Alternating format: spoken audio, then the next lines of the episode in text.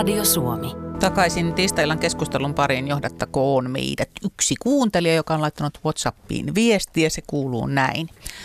Locked in -dokumentista iso kiitos Sami Kieksille. Se antoi paitsi kasvot nuorille rohkeille syrjäytyneille miehille, jotka avoimesti jakoivat tarinansa, myös ymmärrystä ja empatiaa katsojille, miksi nämä nuoret aikuiset ovat siinä tilanteessa ja nähdä pyrkimys päästä omassa elämässä eteenpäin. Suomi tarvitsee kehittyäkseen tällaista dokumentointia ja asiallista keskustelua. Kyllä, hyvin sanottu. Sami Kieksi, Logedin dokumentin idean keksijä ja ohjaaja meillä täällä tiistai-illan studiossa. Yle Areenasta tuo löytyy ja 500 000 käynnistystä. Ei vielä, mutta kohta. Joo, kyllä mä veikkaan, että se menee rikki.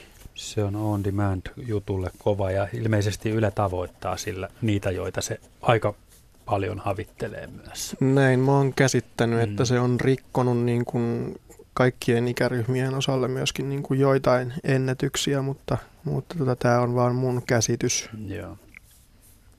Joo, ja että se, että mentäisiin nuorten perässä, niin tehdäänkin jotain semmoista, mikä nuoria kiinnostaa. Se on tavallaan helppo nähdä näin, mutta että sen sisällön tekeminen, jonka sä oot tehnyt Lockheedin dokumentin muodossa, niin se vaatiikin jotain näkemystä.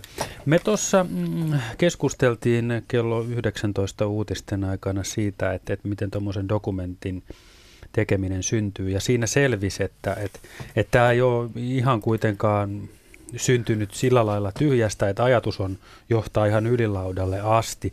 Ja että sun näkemys ei myöskään johdu tyhjästä. Sä oot ollut messissä oliko se yli 100 produktiossa aikanaan? Joo, kyllä mä oon ollut niin kuin duunarina niin kuin yli 100 tuotannossa ihan varmasti. Niin kuin Ja missä roolissa? Mä oon ollut siellä eri rooleissa. Mä aloitin aikoinaan, niin mä oon Ylelläkin ollut kameramiehenä ja kuvaajanakin joskus. Ja sitten niin kuin, oon ollut sitten monikameraohjaajana eri tuotannoissa ja sitten oon ollut leikkaajana ja toimittajana. Mä oon työskennellyt aika monessa eri roolissa ja oon kerennyt tähän ikään mennessä näyttelemään ammattiteatterissakin 3 vuotta. Joo. Onko siitä nyt tulossa mitään lisää siitä näyttelyhommasta? Oletko taustahommissa? En mä ole koskaan sanonut ei näyttelijän hommille. Totta kai niin kuin omasta mielestäni olen ainakin lahjakas näyttelijä ja mulla on sielläkin annettavaa sillä saralla, mutta kyllä mä niin kuin pidän siitä ohjaamisesta ja siellä taustalla olemisesta myös hyvin paljon, mutta niin kuin juurikin se, että ehkä tulevaisuudessa sitten, jos rooleja tarjotaan tai muuta, niin en varmasti sano ei, jos on sellainen mielenkiintoinen tuotanto. Mutta yli 100 projektissa ja produktiossa mukana oleminen erilaisissa rooleissa kotimaassa ja ulkomailla, niin on ilmeisesti tuonut aika kovan pohjan. Se on tuonut sitä niin kuin ammatillista osaamista aika paljon ja toki niin kuin myöskin varmasti sitä ihmisten kohtaamista ja myöskin erilaista työtapaa ja kulttuuria tehdä asioita. Mutta ennen kaikkea se ammatillinen osaaminen on kehittynyt sitä kautta. Jouduitko sä Locked-in-dokumentin kohdalla miettimään, kuinka paljon sitä lopullista muotoa? Jos sulla on visio tai jonkunlainen ajatus, että mitä sä haluat tehdä näkyväksi, mutta sitten lopullista muotoa, että se on nyt tämmöinen, että siinä on äänessä periaatteessa päähenkilöt. Kyllähän niin kuin alussa oli niin kuin selvää, että kun kuvaukset aloitettiin siinä vaiheessa jo se tietynlainen muoto, että miten tämä tehdään ja tavallaan juurikin tämä, että annetaan ääni nimenomaan näille syrjään jääneille nuorille pojille ja miehille, jotka ei yleensä sitä itse mediassa saa. Et se oli niinku selvillä alusta asti ja mulla on tapana myöskin tietyllä tavalla leikata päässäni tiettyjä juttuja jo silloin, kun kuvataan. Et se taas juontaa juurensa siitä, kun on leikannut myöskin aikaisemmin eri tuotannoissa, niin tavallaan näin. Mutta kuitenkin sillä tavalla, että en leikkaa liikaa päässäni, etten hukkaa niitä hetkiä, tärkeitä hetkiä, mitä tavallaan siellä kuvauksessa syntyy. Et sekin on tärkeää olla siinä hetkessä mukana, mutta kyllähän tuo leikkauspöydällä se lopullinen muoto sitten tähänkin löytyi. Ja ehkä enemmänkin se niin kohtausrakenne, niin kuin, että tässäkin on paljon niin kuin aikasiirtymiä välillä, että saatetaan olla niin kuin ensin vuodessa 2019 ollaankin marraskuussa ja sitten siitä siirrytäänkin sitten 6 kuukautta aikaisemmin, että tavallaan mennäänkin huhtikuun. Niin, että katselija pysyy kärryillä. Kyllä, pysyy kärryillä. Mun mielestä se on mielenkiintoista myöskin se, että näytetään tavallaan ensin niin kuin sitä tilannetta, missä ollaan nyt, ja tuodaan ehkä päähenkilöstä esille jonkinlaista herkkyyttä ja asioita, mitä katsoja voisi miettiä, kun palataan niihin tilanteisiin ja hetkiin, missä ollaan sitten siellä alkuajoilla kamppailemassa jonkun asian äärellä. Niin, eli sä käänsit tuon järjestyksen. Joissakin jaksoissa, joo. Joo, aivan. Jotkuthan on kronologisia täysin, että mennään kronologisessa järjestyksessä.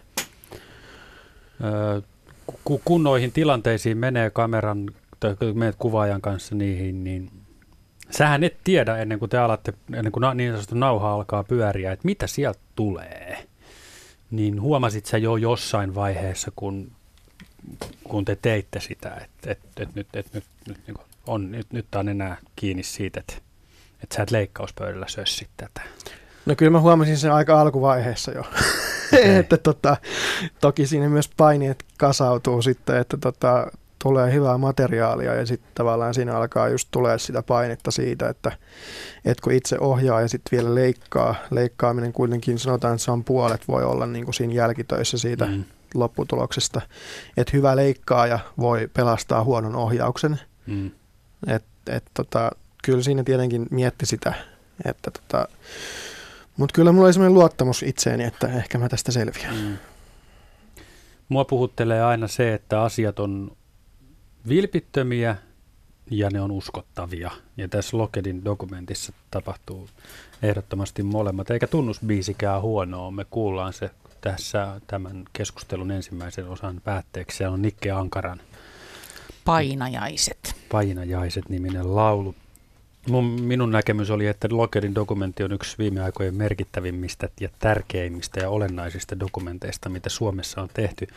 Vitsailinpa tuossa äsken, että sä todennäköisesti kutsun myös linnaan, mutta ehkä ei, niin, otetaan se huonona. Niin, riippuu kumpaan linnaan.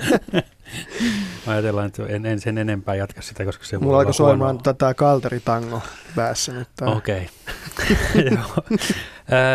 Mitäs Jari Sarasvuo oli reagoinut tähän? Joo, mä huomasin eilen, että Jartsa on tänne kirjoittanut Twitteriin, että tämä on kokonaisuudessaan niin koskettava sarja, että taidan omistaa sille tukun ajatuksia ylihuomenna Savoussa, eli ilmeisesti tämä Savou-teatteri tai mikä tämä Helsingissä on, ja hänellä on joku tämmöinen puhekuplasessio, ja hän aikoo siellä Anna Perhon kanssa ilmeisesti keskustella, ja keskiviikkona pohdimme Annan kanssa, kuinka selvitä liian helposta elämästä, lainausmerkeissä. Sinä totesit, että liika hyvinvointi luo ongelmia.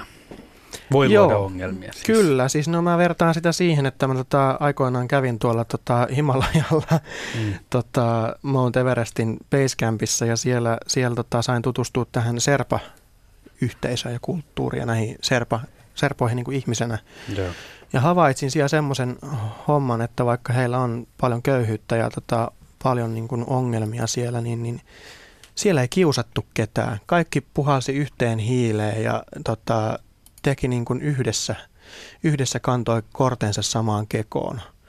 Ja kyllä se niin kuin todisti mulle henkilökohtaisesti sitä, että liika hyvinvointi tuo myös helposti meille ongelmia lisää. Olen täysin samaa mieltä.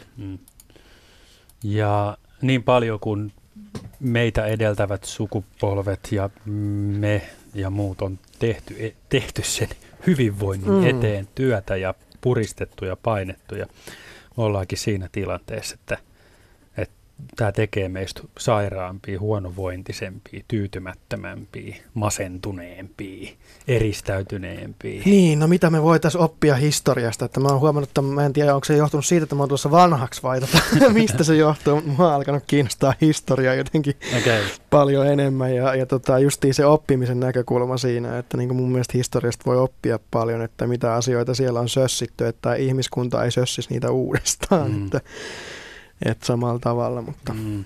Mutta se, että hyvinvointi voi tuoda ongelmia ja että moni asia aukeaa ikään kuin fyysisyyden kautta, niin mä haluan nyt ehkä vähän jopa väkisin rakentaa tähän sherpakuvioon tämän, että se tietynlainen niin kuin askeesi, tietynlainen spartalaisuus, että sä oot siellä kuitenkin sen niin kuin niiden omien ominaisuuksies varassa.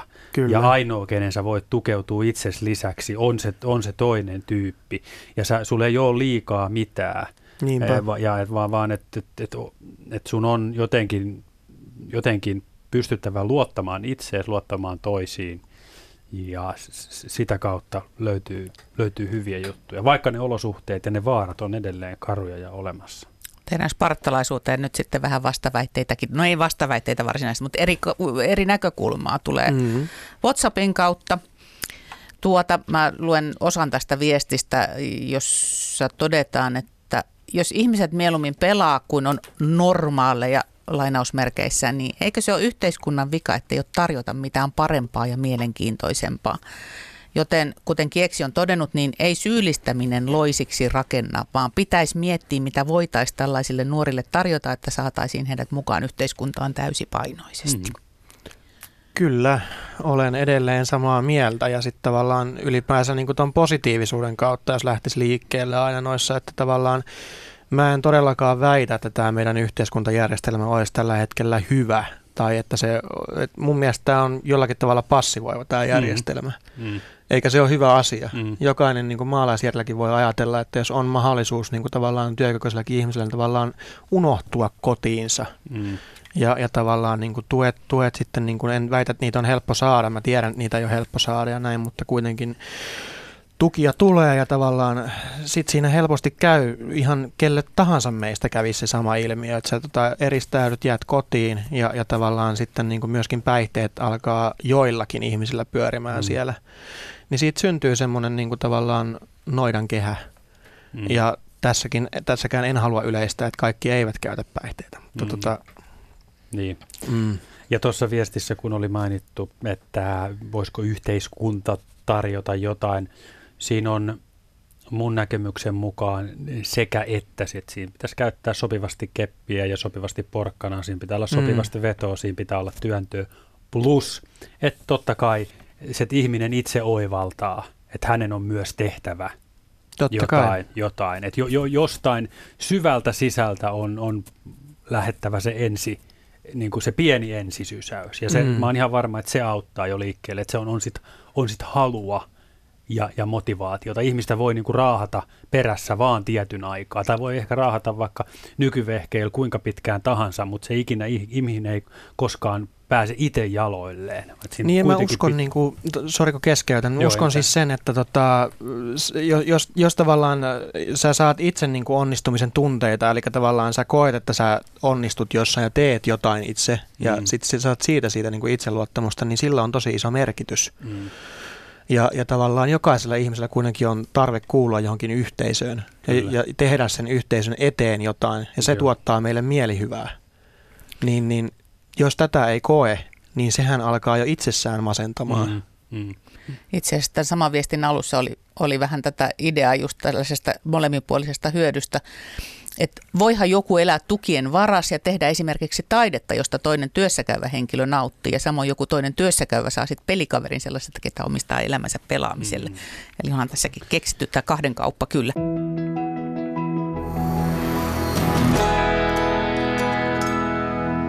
Radio Suomi. Locked in -porukasta Joni Ykkösjaksosta lähestyy meitä WhatsAppilla ja hän on sitä mieltä, että Ylilaudasta tuli nyt kyllä turha positiivinen kuva. Hän toteaa, että tuolla vihapuhealustalla oleva kommentointi on dokumenttiinkin liittyen pääosin negatiivista ja hän toteaa, että jos ette ole käyneet kyseisellä sivustolla, niin Ylilaudan sisältö on pääasiassa vihapuhetta ihmisryhmiä kohtaan ja roskapostaamista. Tuota sivustoa ei saa kutsua asialliseksi keskustelupaastaksi, koska se ihan oikeasti ei ole sitä. Näin siis Ykkösjakson Joni. Joo. Saanko kommentoida asiaa?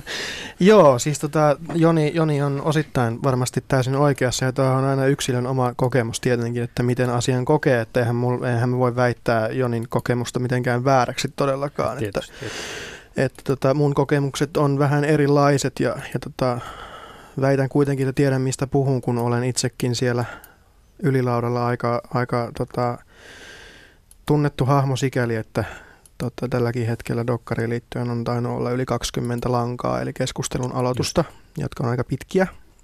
Ja 3 vuoden aikana siellä on aika paljon mun elämää myös spekuloitu ja näin. Niin mun mielestä tuossa on 2 puolta, että jos Ylilautaa ei olisi olemassa, se olisi mun mielestä paljon pahempi asia. Että jos meillä ei olisi sellaista anonyymiä keskustelufoorumia, missä ihmiset pääsee sit purkaamaan myöskin niitä tunteita, olisiko se parempi sitten, että oikeasti ne ihmiset on tuolla kadulla niin kun purkamassa sitä aggressiota toisiin ihmisiin niin kun vetelemällä niin heitä turpiin ja näin. Ja siis niin kun Ylilaudalla käydään myös paljon hyvää keskustelua. Sen kaiken niin sanotun paskan niin kun seasta löytyy aika hyviä helmiä. Ja sarjaan liittyen, kun Joni tuossa mainitsee, että pääasiassa negatiivista, niin mä oon siitä kyllä vähän eri mieltä, että tavallaan mä oon kuitenkin laudalla ollut monia vuosia ja keskustelua seurannut eri aiheista, niin se on huomattavasti negatiivisempaa, mitä Lockdinista keskustellaan. Eli siellä on myös paljon positiivista. Ja se on toki niin kuin luonnollista. Siellähän on käyty keskustelua myöskin tästä niin kuin Lockdiniin liittyen, että nämä eivät ole aitoja hikkyjä, eli aitoja syrjään jääneitä nuoria poikia ja miehiä. Ja että tavallaan on paljon semmoisia syrjään jääneitä, joilla menee paljon huonommin ja näin. Ja se on aivan totta. Ja se on aivan totta myöskin, että se herättää sitten tietynlaista kateutta näissä henkilöissä. Ehkä sitten, että kun katsoo näitä 5 tarinaa, niin siellä mä uskon, että siellä tunnetaan semmoisia tunteita, että mitä itsekin nuorena poikana on tuntenut. Että kyllähän se vähän niin kuin vituttaa, että joku puhuu ja pystyy puhumaan näistä jutuista, jos itse et saa sitä mahdollisuutta tai sulla ei välttämättä ole sellainen tilanne, että sä kykenet itse siihen. Mä voisin puhua Ylilaudasta kuinka paljon. Puhu vaan, mutta mitä siis nämä hardcore-hikkyt, niin siis miten nyt heidät edes tavoittaisiin? Niin, no ihan samoilla väylillä osittain tavoittaa, että kyllähän niistä on osa noilla samoilla foorumeilla ja yhteisöissä, mistä nämäkin henkilöt on tavoitettu, mutta sanoisin näin, että se ei ole välttämättä sit mahdollista, että vaikka he kotiinsa päästäisikin mut kuvaajan kanssa, niin olisiko se sillä hetkellä välttämättä sitten heille hyväksi, että he sitten päätyvät mahdollisesti Ylilaudalle yhdeksi aiheeksi. Jos tämän näin niin kuin hienotunteisesti sanoo, niin. Mutta heitä on kyllä. Ja tohon, että on olemassa täysin anonyymi keskustelupalsta, liittyy mun mielestä olennaisesti myös tämmöiseen niin sanottuun länsimaiseen maailmankatsomukseen ja demokratiaan, että ei ole valtio ei ole semmoinen, joka katkaisisi tai estäisi tällaisten olemassaolon, että ne saavat kuitenkin myös siellä olla. Joo, ja musta on niinku hienoa, että täällä voidaan niinku heittää ja muokata Ylilaudalla ja somessa meemejä jopa meidän presidentistä. Kaikissa maissa kyllä. Se ei ole mahdollista. Moni sanoo, että Locked-in-dokumentti on aiheuttanut paljon keskustelua. Ja se on totta ja se on ihan ok, mutta mä aina haluaisin, että tällaiset asiat aiheuttaisi myös jonkunlaisia toimenpiteitä. Mitä mieltä sä ohjaaja Sami Kiekski oot, että jos tämä aiheuttaisi jonkunlaisia toimenpiteitä, niin mitä ne vois olla? No mä ainakin sanotaanko näin, että se mitä mä toivon, että ne ei ole, niin mä toivon, että ne toimenpiteet ei ole sitä, että me lähdetään taas syyllistämään näitä niin kuin vähempiosaisia ihmisiä ja sitten katkaistaan heidän sosiaalietuudet kokonaan tai vähennetään tai pienennetään niitä. Mun mielestä sosiaalietuuksien ja niin kuin tukien pienentäminen ei ole se oikea tapa, koska sitten nämä ihmiset voivat vielä huonommin. Ja tiedän kun on myöskin vähävaraisuudesta tehnyt dokkarisarjan, niin tiedän sen, että vaikka Patrikikin tässä omassa jaksossaan vähän vitsailee, että joo, että sitten menen töihin kun alan laihtumaan, niin mun mielestä se on vaan niin kuin hienoa, että Patrik pystyy vitsailemaan aiheella, joka on hänelle vaikea. Jos joku ei oikeasti sitä ymmärrä dokkarista, että tämä on vitsi, niin en tiedä miksi, vai halutaanko se ymmärtää väärin. Mutta tavallaan niin kuin se, että jos näitä niin kuin lähdetään näitä tukia niin kuin karsimaan, niin silloin nämä tyypit ei pääse tätäkään vertaa, niin kuin ne ei saa niitä sellaisia niin kuin harrastuksia, kun tiedetään, että monilla vähävaraisilla ei ole mahdollista edes käydä välttämättä elokuvissa. Niillä ei ole mahdollisuutta käydä välttämättä edes teatterissa. Mm. Ja mä väitän, että tavallaan se, että sä pääset nauttimaan kulttuuria, kuitenkin edistää sun mielenterveyttä ja luovuutta ja sitten sä oot vielä valmiimpi työelämään mahdollisesti ja ottamaan vastaan niin kuin töitä ja oot yhteiskuntakelpoisempi, jos näin voi sanoa. Kyllä. Eli jos näitä lähdetään karsimaan, niin se aiheuttaa vaan lisää pahoinvointia. Mm. Tämä on se ainakin, mitä mä toivon, että sitä ei tapahdu. Niin, joo, sä sanoit asiallisesti ja hienosti, että mitä toimenpiteisiä sä et haluaisi, että tapahtuu, mutta mitkä olisi niitä toimenpiteitä, jotka vois semmoista suoranaista apua olla. Tämä on just se, joka mua on ehkä jäytänyt, kun mä oon katsonut sen sarjan, niin mä oon sitä niin kuin, se on se kysymys, johon mä en löydä vastausta, että mitä me oikeasti niin kuin voitaisiin tehdä, koska kysehän ei ole sitä, että mitä joku voisi tehdä, vaan mitä me voisimme tehdä. Mä en tiedä, tehdäänkö eduskunnassa tätä vielä, tai jos tehdään, niin kuinka paljon. Miksei siellä voi olla tällaisia työpajoja paljon enemmän, missä tavallaan otetaan eri yhteiskuntaluokista ihmisiä, ja kuunnellaan oikeasti, mitä niillä on sanottavaa muualtakin kuin Helsingistä tai pääkaupunkiseudulta, koska yksikin ongelma, niin kuin mennään taas näihin tukiin ja näihin, niin on se, että paljon niin kuin tavallaan täällä asuvat ihmiset ja paremmista yhteiskuntaluokista olevat ihmiset suunnittelee niin kuin muiden päämenoksi näitä asioita, miten nämä täytyy hoitaa, mutta ei todellisuudessa kuitenkaan olla välttämättä tietoisia siitä, että mikä se on se käytännön kokemus. Mm-hmm. Mun kokemus asioista on se, että jos me aina tehdään niin kuin ylhäältä alaspäin asioita, niin mikään ei muutu välttämättä hyvään suuntaan. Miksei me voida mennä alhaalta ylöspäin? En mäkään mene tuonne kuvauksiin niin kuin näiden tyyppien luokse silleen, että mä lähden niin kuin ylhäältä alaspäin. Että hei, minä olen ohjaaja Sami Kiekski, tulen tekemään tästä dokumenttia. Vaan mä lähden sinne sillä asenteella, että mä voin oppia itse myös jotain uutta.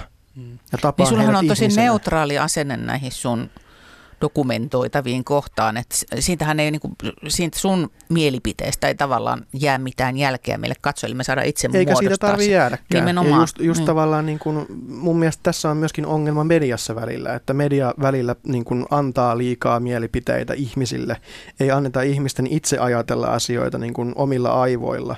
Et mun mielestä medianhan pitäisi olla neutraalia ja sen pitäisi näyttää asioita, miten maailmassa asiat menee. Tuoda uusia näkökulmia, mutta sen ei pidä tavallaan päättää tai neuvoa, miten asia pitää tehdä tai näin poispäin. Eli näkyville ja kuuluville.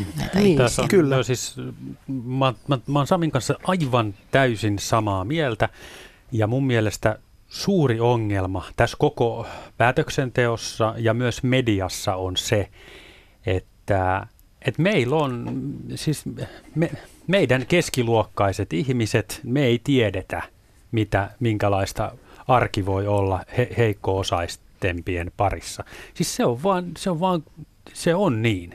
Esimerkiksi mä näin yhden kommentin juuri tähän liittyen ihmiseltä, niin hän kertoi ja kirjoitti, että tämä vie maailmaan, josta ei tiennyt mitään. Mm.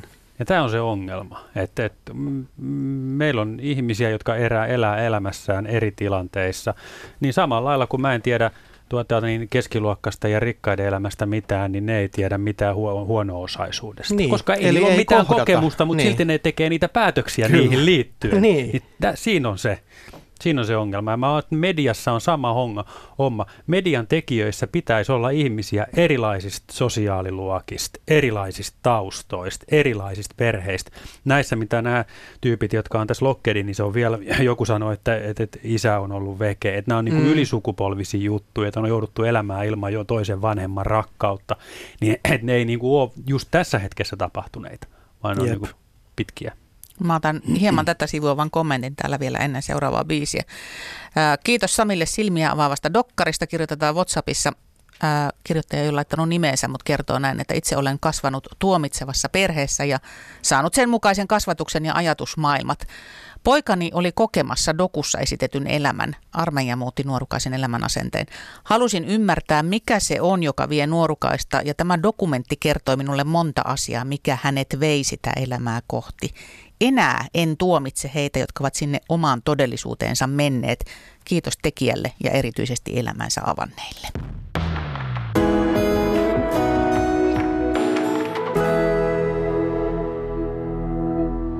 Kieli on myöskin jonkun sortin ase näissä jutuissa, se mitä sanoja käyttää ja mitä valitsee. WhatsAppiin tuli jo joku aika sitten se tämmöinen viesti, että hän ei ole katsonut sarjaa, mutta aihe ei ole vieras ja hienoa, että nämä ihmiset ovat avanneet elämäänsä. Vähän ärsyttää sana syrjäytynyt. Mikä on sen määritelmä ja kuka niin voi toisesta todeta? Ja jos nyt otetaan tämä syrjäytynyt, niin otetaan sitten samaan keskusteluun myöskin se, mikä Iltalehden kolumnissa esiintyi, tämä sana loisiminen näistä dokkarin päähenkilöistä puhuttaessa. Sami. Niin, mä voisin ehkä sanoa terveiset tälle Iltalehden kolumnin kirjoittajalle. Että mä otan esimerkkinä, että jos sulla on, niin kun, jos sä oot vaikka vähävaraisesta perheestä oleva lapsi, ja sun vanhemmilla ei ole varaa vaikka johonkin hienoihin muotivaatteisiin, mitä muilla luokassa on, sitten joku saattaa sulle, niin kuin siellä opettajakin ajattelematta muuttaan sanoa näin, että miksi et ottanut ja miksi taas jätit ne luistimet kotiin? Ja eikö nyt ole oikeasti parempia vaatteita? Niin tässä kohtaa pistetään jo silmätikuksi se huonompiosainen ihminen. Ja tässä kohtaa alkaa hänellä patoutumaan jo semmoista tietynlaista vihaa yhteiskuntajärjestelmää kohtaan. Alkaa miettiä siellä omassa pienessä päässä, että ettekö te huomaa, kuinka paha olla mulla on. Mm. Ja luokkayhteisö alkaa mahdollisesti niin kuin pitämään häntä eriarvoisena, kiusaamaan siellä yhteisössä. Sitten se tyyppi kasvaa, saattaa, että tämä kiusaaminen on jättänyt henkisesti kaiken näköisiä jälkiä. Saattaa, että se kiusaaminen jatkuu jopa työelämässä. Ja sitä edelleenkin on sitä vihaa siellä omassa päässään. Ja auttaako tämän kirjoittajan mielestä sitten tällaista ihmistä se, että sanotaan, että hemmetin loiset, tai niin kuin, että puhutaan loisimisesta. Ja sanotaan, että menkää töihin. Ota itseäsi niskasta kiinni se perinteinen malli. Niin, koska mä väitän, että tällaiset kommentit vaan saa nämä ihmiset, joita Suomessa on tosi paljon, tuntemaan entistä enemmän sitä vihaa yhteiskuntajärjestelmää kohtaan. Ja mitä enemmän sitä vihaa siellä tulee, niin sitä ikävämpiä seurauksia sillä on. Ja tavallaan myöskin ei se ainakaan kannusta sitä henkilöä menemään töihin, vaan ennemminkin olemaan himassa ja vaikka sitten käyttämään niitä sosiaalietuuksia enemmän, vielä enemmän. Niin, jos että pystyy. Siis eihän ei todellakaan edes pysty, mutta tämä on just se pointti. Että sen takia mä aina koitan sanoa sitä, että positiivisuuden kautta pitäisi tavallaan mennä sen ihmisen luokse, kuunnella sen tarina. Niitä tarinoita on niin paljon kuin meitä on ihmisiäkin. Sä oot tehnyt tätä tarinan kuuntelemista, muuten sä jo ohimennen mainitsitkin, että sä oot tehnyt vähävaraisuudesta dokumentti, tämä Some Deep Story, niin siinä oli myös aika samanlainen niin kuin se, että päästiin tosi lähelle ihmistä, joka kertoo rehellisesti sen tarinansa ja siinä oli kovin erilaisia ihmiskohtaloita ja ihmishahmoja myöskin puhumassa. Joo, ja siinä avattiin vähän lukuja myöskin, että mitä se tarkoittaa, että jos tulee tämän verran rahaa ja sitten paljonko on menot ja näin, niin kuin siinä oli tämmöinen yksinhuoltaja äiti muun muassa. Joka kertoi, tarina, että palkalla ei Suomessa aina elä. Niin, just näin. Joo. Sami Kieksin Logedin dokumentti on Yle Areenassa, sillä on lähes 500 000 käynnistystä. Ja se on ollut kovin suosittu ja erittäin suosittu ja saanut paljon ihmisiä keskustelemaan. Mä oikeastaan keksi mitään muuta tapaa, miten tämmöinen asia voitaisiin tehdä paremmin näkyväksi kuin tällaisella tempulla, mitä sä oot Kieksi tehnyt. Mutta miksi sä haluat? Aikaisemmin dokumentti vähävaraisuudesta, nyt syrjäytymisestä ja haasteista. Mikä on se juurisyy, mikä saa sut olemaan ja tekemään näitä? Mun mielestä näiden ihmisten oikeasti niin kuin äänet ja näiden ihmisten ääniä ansaitsee tulla kuulluksi. Ja haluan olla se henkilö ja linkki, joka mahdollisesti sitten sen ne aiheet avaa ja antaa sen äänen näille tyypeille. Ja kyllä siellä on myöskin sitä niin kuin sanoin, että omakaan lapsuus ei ole ollut helppoa, että siellä on ollut mä oon asunut 13 eri paikkakunnalla ja olen ollut myös itse koulukiusattu joskus. Ja niin kuin mä oon sanonut, että mä en ole itse sitä niin kuin fyysistä väkivaltaa, mitä koulussakin koki, niin en ole kokenut niin kuin pahimpana edes, vaan se on ollut se yhteisön ulkopuolille jättäminen on kaikista pahin. Mm. Ja mitä niin kuin kiusattujakin henkilöitä on haastatellut, on siitäkin tehnyt kuitenkin niin 9 eri lyhytdokkaria, niin kyllä aika moni kokee sen saman, että se yhteisön ulkopuolelle jääminen on se pahin. Ja mun mielestä jotenkin niin kuin se, että ei näistä asioista puhuta tarpeeksi. Ja onko Suomessa media tarpeeksi monipuolista? Kun puhutaan näin, että pitäisi olla monipuolista mediaa ja muuta, mutta mitä te olette mieltä? Ei mun mielestä ei missään nimessä. Ja ei tällä kuulu tarpeeksi moniääninen porukka. Niin, kyllä. Mutta ootko sä toipunut siitä koulukiusaamisesta? Onko tämä osa sitä jotain sellaista?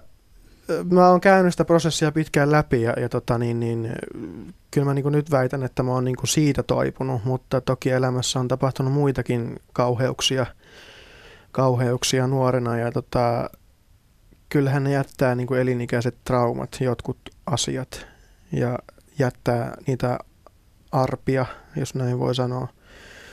Mutta mä oon pyrkinyt aina näkemään niin asioissa niin positiivisen puolen, koska mä uskon, että asiat ei ole itsessään niin pahoja tai hyviä, vaan jokaisessa asiassa on sekä että. Ja se on itsestä kiinni, että osaako nähdä siellä myös jotain hyvää.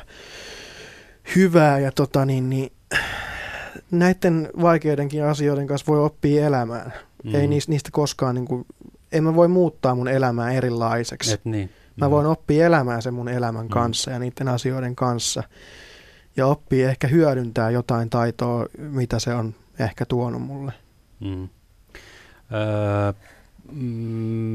Mä koen, että sä oot sen takia hyvä ihmisten kanssa, kun sulla on ollut myös haasteita omassa lapsuudessa. Se on ollut sun keino, se on ollut sulle ainoa keino selviytyä niistä hankalista tilanteista. Et sä oot hyvä lukea sosiaalisia tilanteita. Ja sen takia sä oot niin hyvä noiden ihmisten kanssa. Sen takia sä saat ne ihmiset olemaan niin hyvin noissa dokkareissa. Ja sen takia sä saat ne niin puhumaan. Voisiko tässä olla jotain? Kyllä se varmasti pitää paikkansa ja se, että et on täytynyt silloin lapsuudessa jo kehittyä semmoinen ihmistuntemus, että tavallaan, ja se on ollut myöskin mun tapa käsitellä asioita, niin kuin se, että kuunnella muita ja nähdä erilaisia ihmiskohtaloita. Tämän Locked-in dokkarin kaikki päähenkilöt on miehiä, nuoria miehiä. Onko tämä nimenomaan nuorten miesten homma? No kyllä tämä on sukupuolittunut ilmiö, että suurin osa on nuoria poikia ja miehiä näistä syrjään jääneistä. Ja mä kyllä koen, että tarpeeksi ei myöskään pääse niin kuin näiden poikien ääni aina niin kuin esille. Mutta on siellä tyttöjäkin. Jos miettii vaikka sitä meidän Sekasin gaming Discordia, missä on niin 12 000 suurin piirtein nyt nuoria. Tämä on siis Mieli ry:n hanke, joka pyrkii tavoittamaan just näitä syrjään jääneitä henkilöitä. Ja kyllä siellä niin kuin mä sanoisin, että hirveän vaikea prosentuaalista, kun sielläkin ollaan anonyyminä, mutta kyllä siellä niin kuin vähän reilu 10% varmasti on tyttöjä. Okay. Että siis selkeästi siellä kuitenkin on tyttöjä myös, että ei ole täysin niin kuin kyse aina nuorista poista ja miehistä. Gaming Discord saattoi nyt kuulostaa joistain ihan munkkilatinalta. Kerro, mikä on Gaming Discord? Discord on tämmöinen kansainvälinen sovellus, jota hyvin monessa maassa olevat niin kuin tietokoneita pelaavat henkilöt käyttää muun muassa viestimiseen. Eli se on alusta, vähän niin kuin Facebook, mutta Discordiin sä voit sit perustaa oman serverin, joka on vähän niin kuin Facebook-ryhmä, jos haluaa verrata. Mieli ry:llä on sitten tällainen Sekasin gaming Discord-serveri, eli yhteisö olemassa. Se on nyt Suomen suurin tällä hetkellä myöskin niin kuin Discord näistä yhteisöistä, mitä Suomessa on. Okei. Jos tämä nyt vähän avasi sitä, mikä se on. Se avasi ainakin mulle ja toivottavasti muillekin. Loggedin löytyy Yle Areenasta, sen ohjaa ja keksijä, idean keksijä, käsikirjoittaja, leikkaaja Sami Kiekski on studiossa. Vähän muita asioita. Sun titteli on innovatiivinen yrittäjä. Niin. Sä oot ollut aikaisemmin projekteissa mukana, sä oot syntynyt Ruotsissa, sun faija on Lapista ja alun perin ja sun äiti on Lahden seuduilta. Kyllä. Ja sulla on tämmöinen bailupaatti myös. Niin. Joo, kyllä. Sellaista on tässä 2000. Mä pyrin siihen, että mä kuitenkin teen sitä, mistä mä tykkään, että en sentään ihan kaikkea. Ja kyllä mä nyt oon halunnut keskittyä ja haluan tulevaisuudessa myöskin keskittyä pääasiassa siihen, että mä oon dokumentaristi ja keskittyä tähän ohjaamiseen ja kirjoittamiseen myöskin, ja toivottavasti teen vielä monta pitkää elokuvaakin. Okay. Mutta mä tarvin myös itse sellaista kevyempää sisältöä elämään välillä, ja bailupaatti on mulle tapa ehkä sitten saada sitä vähän kevyempää sisältöä. Eli on, kyseessä on bileristeily. Kyseessä on siis bileristeily, ja on tällä hetkellä yksi Itämeren suurimmista tapahtumista, mitä tapahtuu tuolla laivalla. Viime vuonna oli reilu 2000 ihmistä meidän mukana. Lokakuussa laivan kyytiin nousee juhlijoiden lisäksi nyt myös, oliko Reetu? Joo, Reetu ja tulee. Ja kuka muu? Gran Canarialta. Eikö se oli joku Günther Ruotsista, tämä Teeny Weeny String Bikini, ulala. Yes, varmaan mahtavat meiningit. Hei, sano Sami Kiekski, mitä nyt tällä dokumenttielokuva käsikirjoitusalalla on seuraavaksi tulossa tai meneillään? On tulossa muutamakin yhteiskunnallinen aihe, ja ne on edennyt hyvin. En voi vielä sanoa tarkemmin, että mitä ne on, mutta okay. Ensi vuoden puolella tulee ainakin yksi luultavasti ulos, ja sitten yksi saattaa tulla tämmöinen vähän lyhyempi dokkarisarja, saattaa tulla jopa tuossa tämän vuoden lopulla.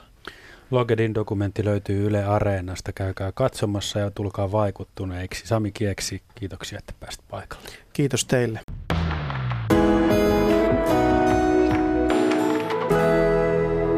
Yle Radio Suomi.